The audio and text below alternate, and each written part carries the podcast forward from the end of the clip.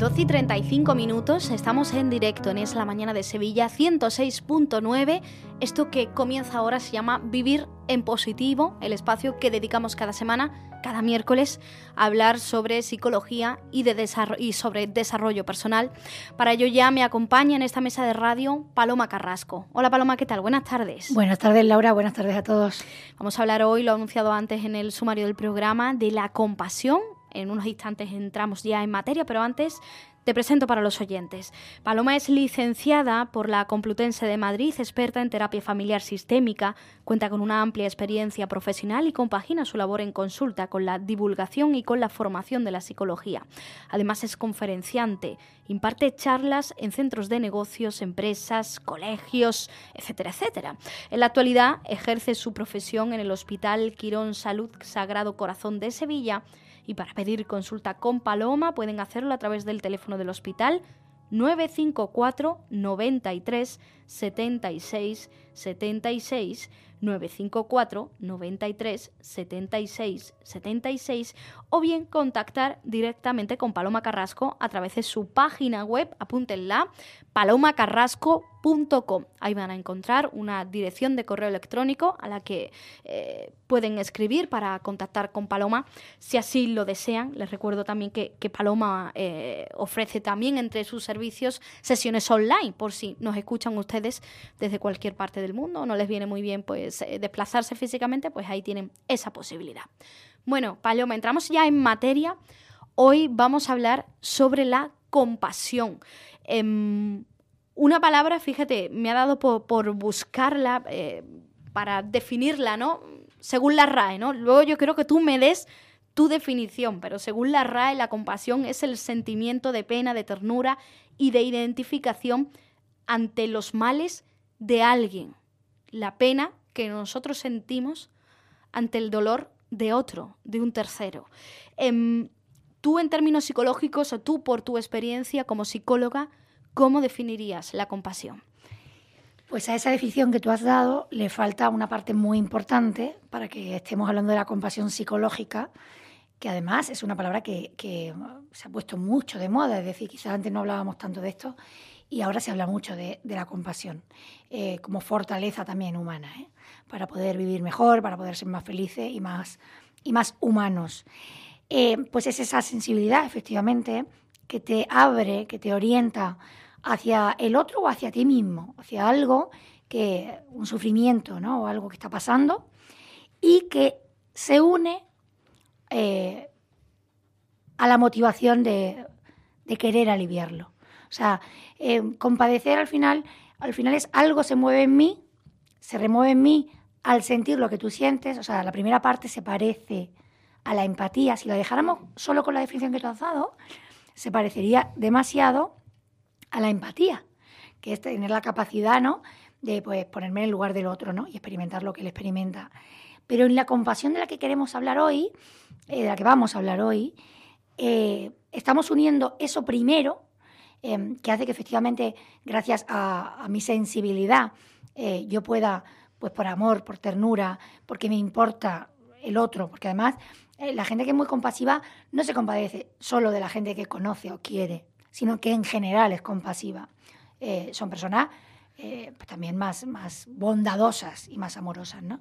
Entonces, va unido esa compasión, por eso es importante psicológicamente, porque promueve la acción y por lo tanto el cambio, va unida, como decía, a las ganas, el intento, la acción encaminada a aliviar, a comprender, y a, bueno, y abrazar ¿no? al otro. Entonces tenemos que diferenciarla de la empatía exactamente por eso, ¿no? Porque mm, no solamente entendemos a la otra persona, sino que también a nosotros mismos nos da una serie de atributos, ¿no? Una serie de fortalezas. Efectivamente. De hecho, la compasión, fíjate, hace, hace hasta hace no mucho, eh, se escuchaba muchas veces cuando hablabas con alguien, em, la compasión desde un punto un poco despectivo, ¿no? Esta famosa frase que muchas personas que suelen ser duras, hmm. rígidas, ¿vale? más, oscas, mm, tienen más coraza, se protegen más. Em, esa frase de eh, no te compadezcas de mí, no me gusta hmm. nada que te compadezca. Pero si es compadecerse es algo bueno, si es bonito. Compadecerse no es pobrecito. O sea, es, te estoy entendiendo y, y quiero ayudarte. Y muchas veces, sabemos, ¿no? Muchas veces, cuando uno está enfermo, por ejemplo, eh, cuando está fastidiado de verdad, ¿no? Eh, sabemos que el acompañamiento, el mero acompañamiento de alguien que, que, se pone a tu lado y te dice aquí estoy, ya es terapéutico. O sea, a veces no necesitamos grandes cosas, ¿no? Por ejemplo, en, un proceso de duelo, ¿no? O cuando hay eh, ese estrés postraumático, ¿no? Por ejemplo, la atención en urgencias, ¿no? En emergencia, que siempre y cada vez más, y gracias a Dios, cada vez más hay ese equipo de psicólogos que, que se avisa, incluso, ¿no? Desde el gobierno, te quiero decir, a nivel estatal, cuando hay un accidente grande, cuando pasan cosas que son tremendas, ¿no? Sabemos que es muy importante en esos momentos esa ayuda psicológica. ¿Por qué? Porque lo primero que hay que hacer a veces eh, estás en el shock, si por ejemplo somos los dos, yo estoy con mi madre y acaba de pasar algo, que no sé salir de ese shock. Alguien que llega y sufre contigo, que se compadece contigo, ya te alivia, es un primer paso para poder ponerte mejor. Te ayuda a soportar el dolor, ¿no? Claro, pero además lo primero que te hace sentir es que no, uno no está solo, por lo tanto no deja de ser un alivio, ¿no? Eh, y alguien además está dispuesto a ayudarme, con lo cual eh, es muy humano, o sea, imagínate, ¿no? Un, un, un, mundo más compasivo. Esto es como cuando hablamos de la sensibilidad y parece que es mala.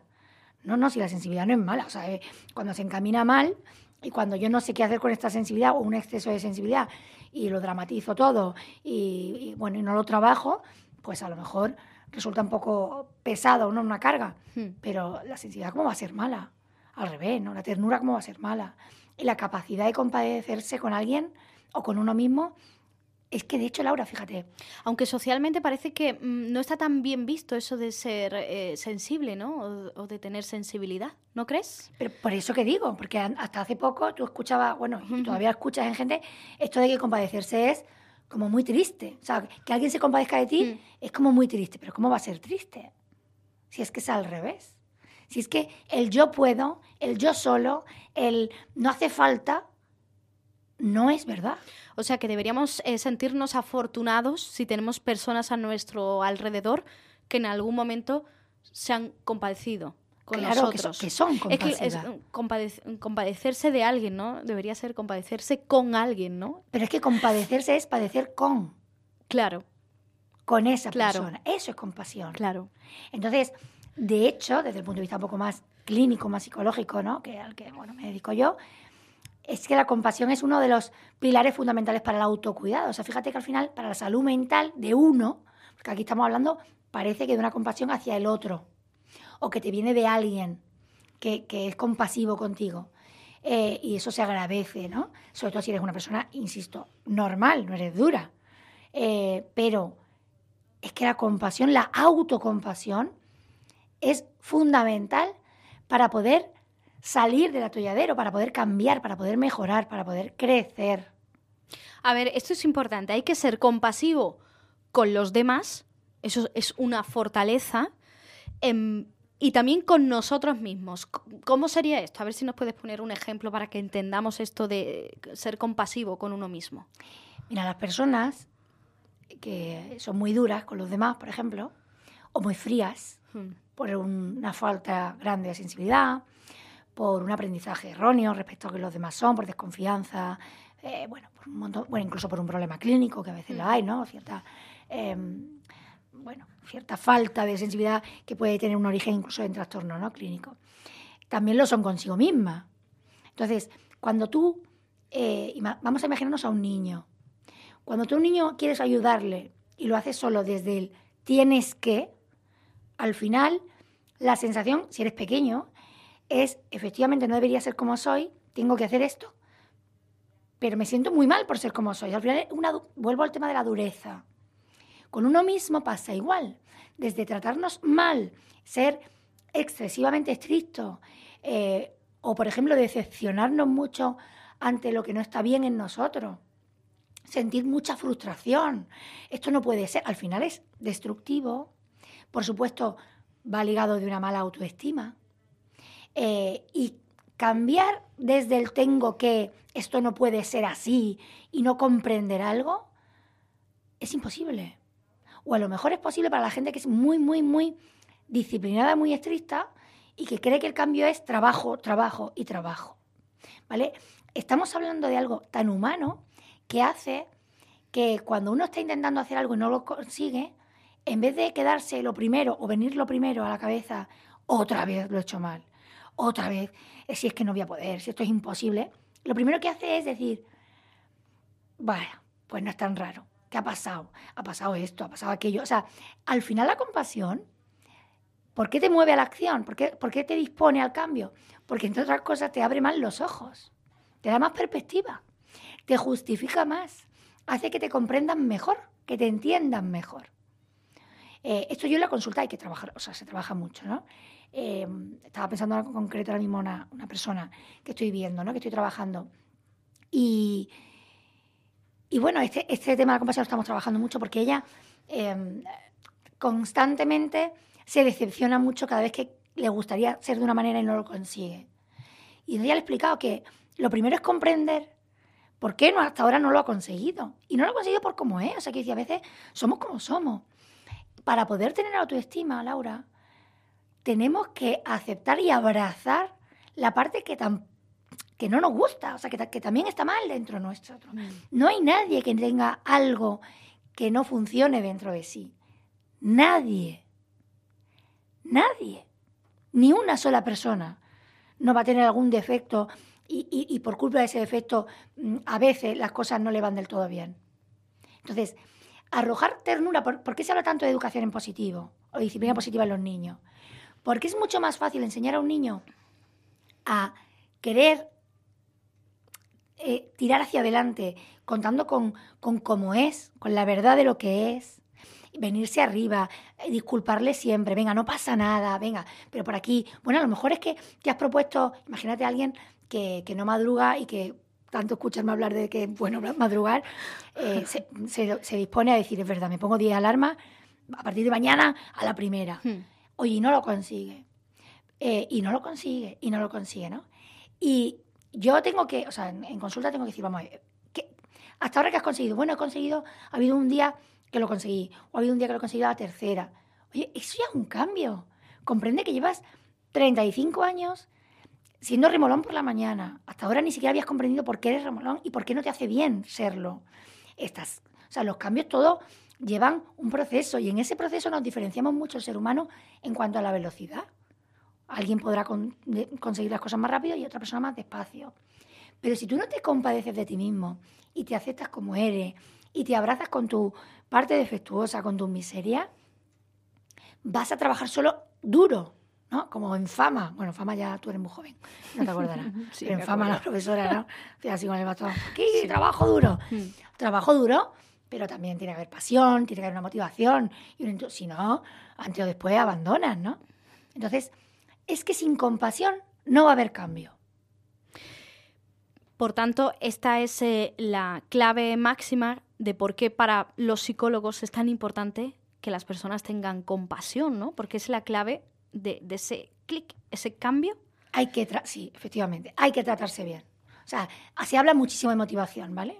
hoy en día. Motivación para estudiar, motivación para hacer hmm. una carrera, motivación. Y parece que la motivación es algo de, que tiene que ver con empujar, ¿vale? Un push que tú es, venga, venga, venga. Pero es que sin primero esa, o sea, la compasión hace que sea más sencillo que esa motivación sea real. Hmm.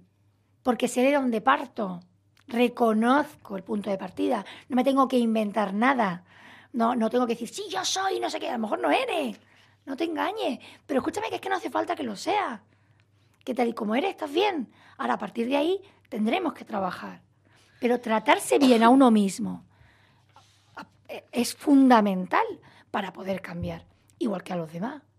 O sea, si tú quieres llegar a alguien, si quieres, cuando a veces los padres de hijos adolescentes incluida yo misma, ¿eh? que aquí la gente no se equivoque, nos atascamos con alguien ya, con uno de nuestros hijos y decimos, Dios mío, ya no sé qué más puedo hacer, no me, todo es, me desespero. Acuérdate que lo primero del mensaje cuando quieres ayudar a alguien es llegar a su corazón, luego está llegar a su cabeza. Pero en lo emocional también tenemos que llegar. Y tenemos que ser también realistas.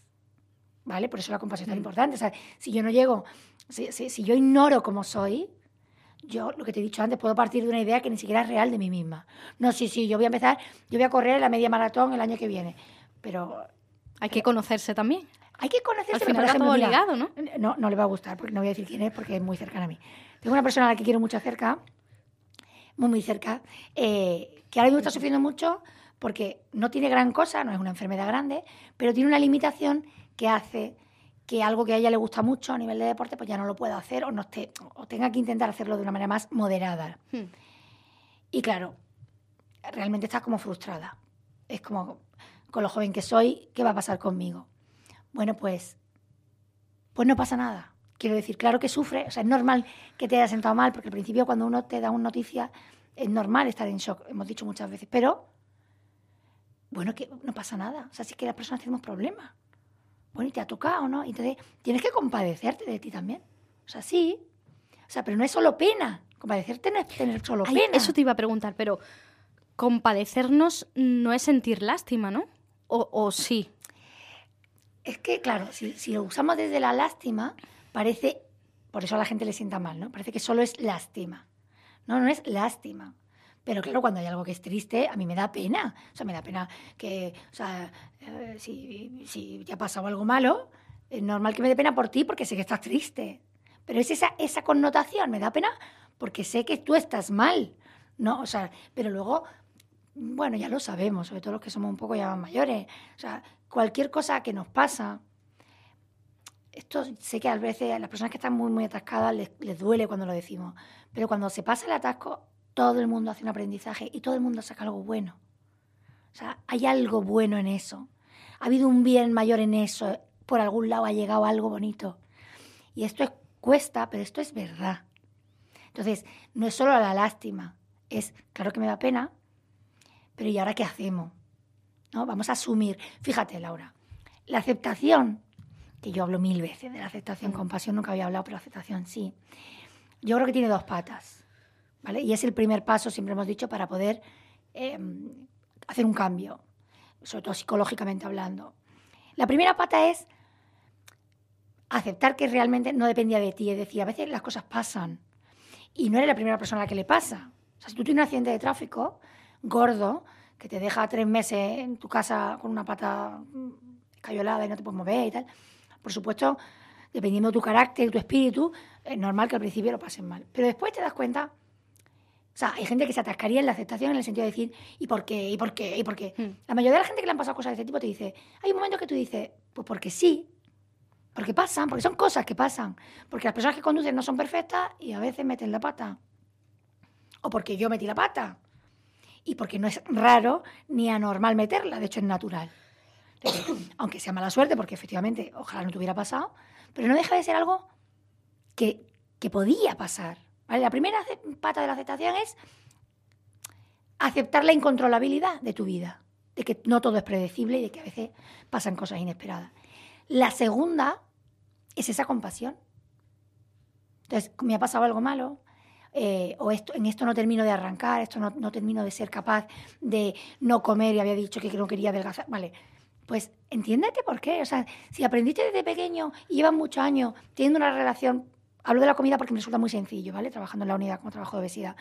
Si tú tienes un problema desde hace años de ansiedad con la comida, por muchas ganas, y fíjate que yo creo que soy buena motivadora, pero ya por buena que yo sea, o sea, cambiar algo que llevas muchos años haciendo, no se puede de un día para otro. O sea, puedes cambiar de un día para otro las ganas, el entendimiento, el venga, así lo voy a hacer. Pero venga, así lo voy a hacer no significa que te va a salir bien todos los días.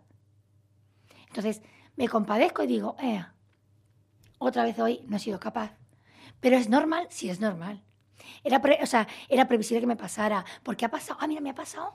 Porque la verdad es que hoy estaba súper nerviosa. Porque esta mañana no me acordaba. Pero fíjate que tuve un encontronazo en el trabajo con un compañero.